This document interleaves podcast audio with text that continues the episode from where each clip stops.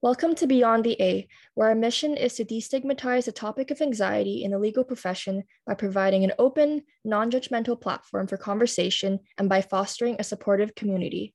I'm so pleased to have Sherry Wang, a co founder of Beyond the A and a securities regulatory lawyer at Osler in Toronto, with us today to share her stories with anxiety and how it impacts her life and practice. Thank you so much for joining us on the show today, Sherry.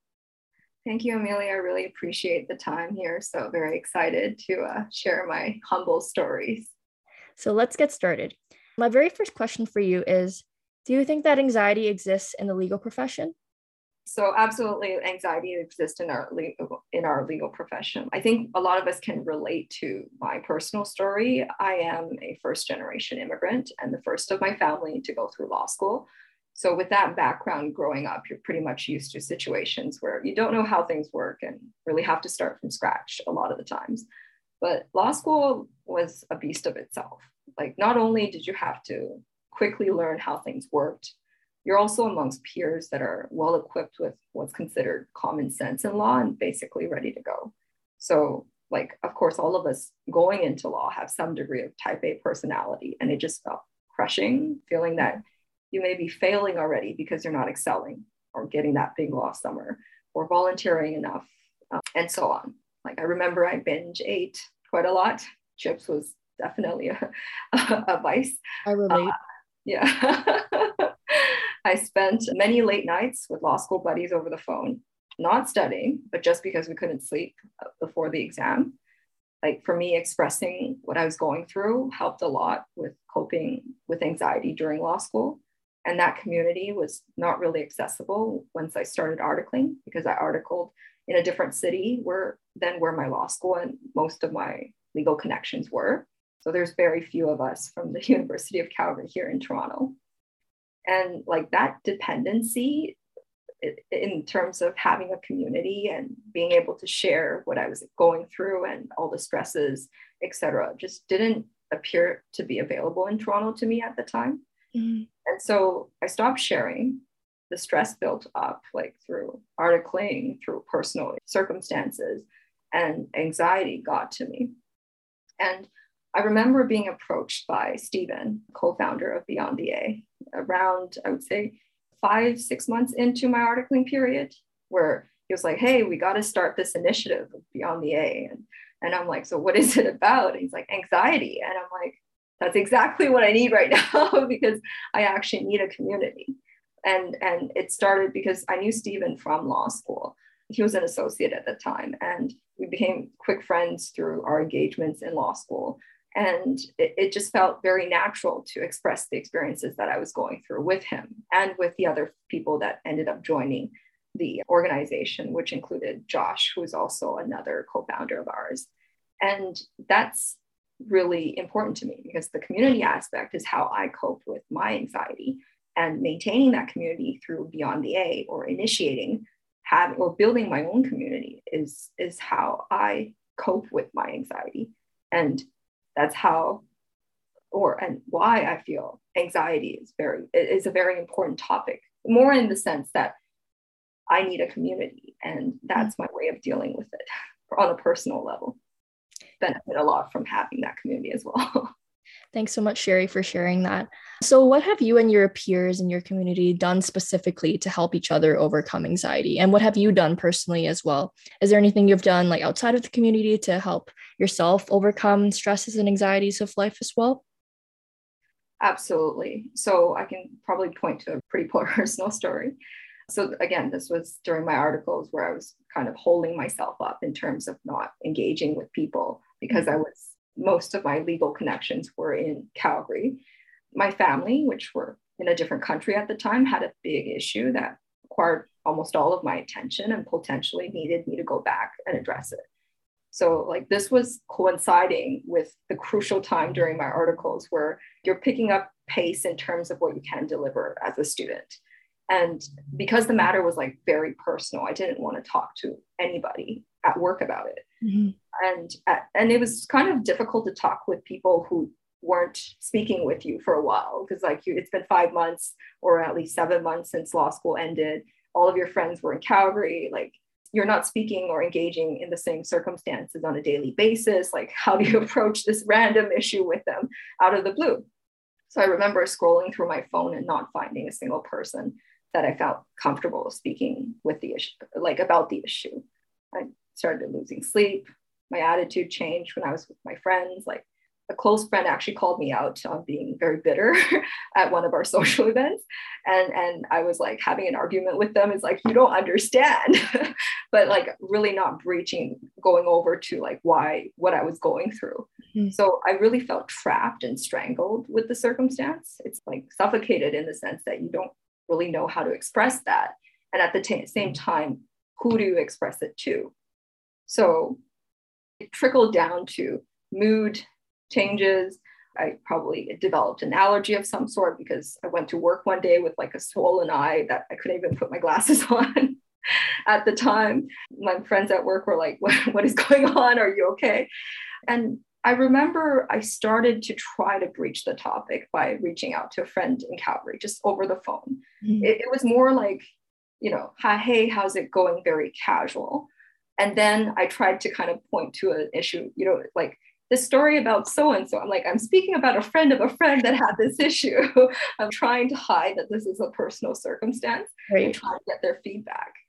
And then because like you don't want it to be too personal, but at the same time, you kind of feel like you need to express it. I felt like I needed to express it.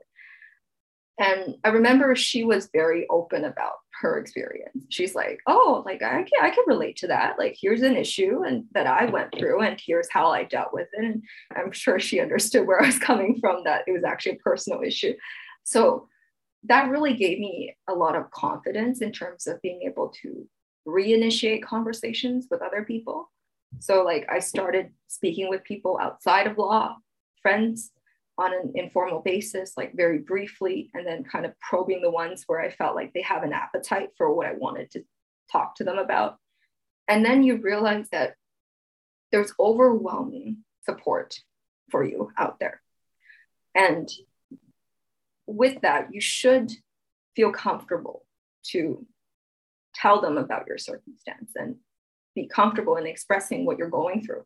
But if you don't say anything, they don't know what's going on on your part and they can't help you. So as I spoke more and more and more with uh, various different people, and people started to kind of come to me in terms of supporting me and saying it's not like it's not the end of the world. You can think about it ABC, different types of ways, etc. Like my circumstances and my emotions changed. Like I was happier, I felt supported, I didn't feel as stressed. And then the situation resolved itself over time as well. This like it just kind of played out. So at least for me, I think the most important thing is being willing to express yourself. And a lot of times there is a certain degree of pride behind it mm-hmm. because you don't want it, other people to know that you're struggling. Like we're all type A personalities. Even if like on the facade you look like a well packaged situation, a lot of times there's a lot of things going on in the background and you don't necessarily feel like open or comfortable sharing that with other people. But having that community or having a safe set of friends and family where you can reach out to that are backing you. And i think the first step is really to feel that they are on your side because it can be a lot of times where you go into it with the impression that they want you to succeed. And that's the impression because, like, you're, oh, you're the first lawyer in the family. like, we can rely on you, right? Like, you're a reliable person, like, you've got it down, you're excelling in life, etc. from an outside perspective. So, those expectations sometimes push you into a corner where you're like, I don't feel comfortable saying that I'm actually suffering and I'm actually not excelling and I'm actually having a lot of troubles with myself. So, I, I think that's really how I break through these circumstances is I'm very fortunate to have a good set of friends. And I think a lot of us do. It's just that we don't feel comfortable reaching out to them to initiate these conversations. And you would be surprised pleasantly that there's a lot more support for you out there if you're willing to express and reach out. A lot of times it's kind of going through the personal mental hurdle before you can actually reach out to that community. Yeah. Thanks for sharing. So, would that be like advice you would give to law students and lawyers who are struggling with mental health to reach out to others and to open themselves up to share their stories and hopefully receive encouragement from supportive loved ones? Yes, in terms of this would be the advice that I would give. And two is I'm not saying to go out and speak with everybody because you don't really know the set of friends or the set of circumstances this person is in. Maybe they don't want to express it. Maybe it's a very personal issue that they don't want to perpetuate, etc. But I do feel like we're in need. You should reach out, if not to a psychologist or somebody neutral that's able to listen. It's not really seeking for affirmation or support. I think the act of expressing yourself and putting it succinctly out to other people so that they can understand you is already healing in, in the sense that you're analyzing it as you speak about it. It's, you know, you're organizing it in a logical way so that other people can understand it. And then sometimes your emotions get in the way when you're internally processing it and it doesn't like your emotions are not rational. And so you're reacting on irrational things. So just by really speaking about it, you're rationalizing it. And therefore, it helps you kind of process it more than holding it up and having everything in your head. Mm-hmm. What do you think we can do to shift the conversation and culture onto anxiety and mental health in the legal profession? I think personally for me is is the community piece is is huge. I would say not everyone's on board or not everyone's comfortable about speaking about their personal circumstances or about the anxiety that experience they're, they're, they're personally experiencing, etc. But that's kind of what we're trying to do at Beyond the A is really to provide for those platforms, having people share their candid stories and be comfortable to really share those stories themselves and pull people into this conversation so that when you're talking about mental health, the first, well, the, the reaction is not really, okay, it's your own issue. You got it. You got this. You can, you can go through it, but really coming at it from more of an empathetic perspective and say, everyone's going through a difficult situation. Sometimes it's a very personal situation and you can only do like go through it yourself. But if you want to talk or we're here to listen and don't feel isolated about the situation, because isolation is the thing that really breeds negative circumstances later on. So I think that's really what we're trying to do at Beyond the A. And mm-hmm. it's, it's, it's probably the primary reason that I'm involved with the with the initiative. Yeah, for sure. Do you foresee in the coming years if there is any way we can kind of increase the conversations about anxiety, like towards normalizing this conversation? But do you think there's anything else we can also do in order to make employers and everyone in the legal profession more aware of this issue? I think COVID has been really a tipping point for that conversation because it's more of a mutual experience so that everyone is going through the same thing and you know the social segregation aspect of not being able to socialize being holed at, at home for everyone for a lot of people being in constant lockdowns etc so i think employers are already coming around to understanding that aspect that you know a lot of things can cause anxiety and then there's men, there, there is better support required for people not feeling isolated in the workplace or due to their own circumstances, etc. Um, I think what we can do better would be to maintain it.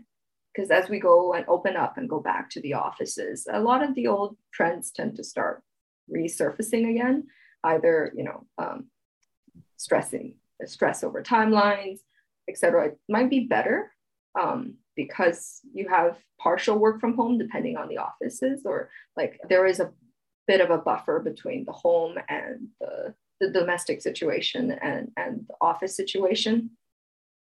But we tend to kind of go back to our own ways. so I would say continuously making sure that this is a topic that we think about, um, which is what we do at Beyond the A, and then maintaining that community, which is also what we do at Beyond the A. It's coming out to be a pitch, but I'm really trying to, I really do believe in this initiative. So yeah. Yes, for sure. I think also on social media, since all of us are on it, definitely helps when we convey that message of the importance of expressing your personal experiences with anxiety and mental health. Well, thank you so much, Sherry, for sharing your story with us. And thanks to everyone for tuning in. Be sure to follow us on social media at beyondthea.co and on streaming platforms like Spotify and Apple Podcasts for more of our content surrounding mental health in the legal profession.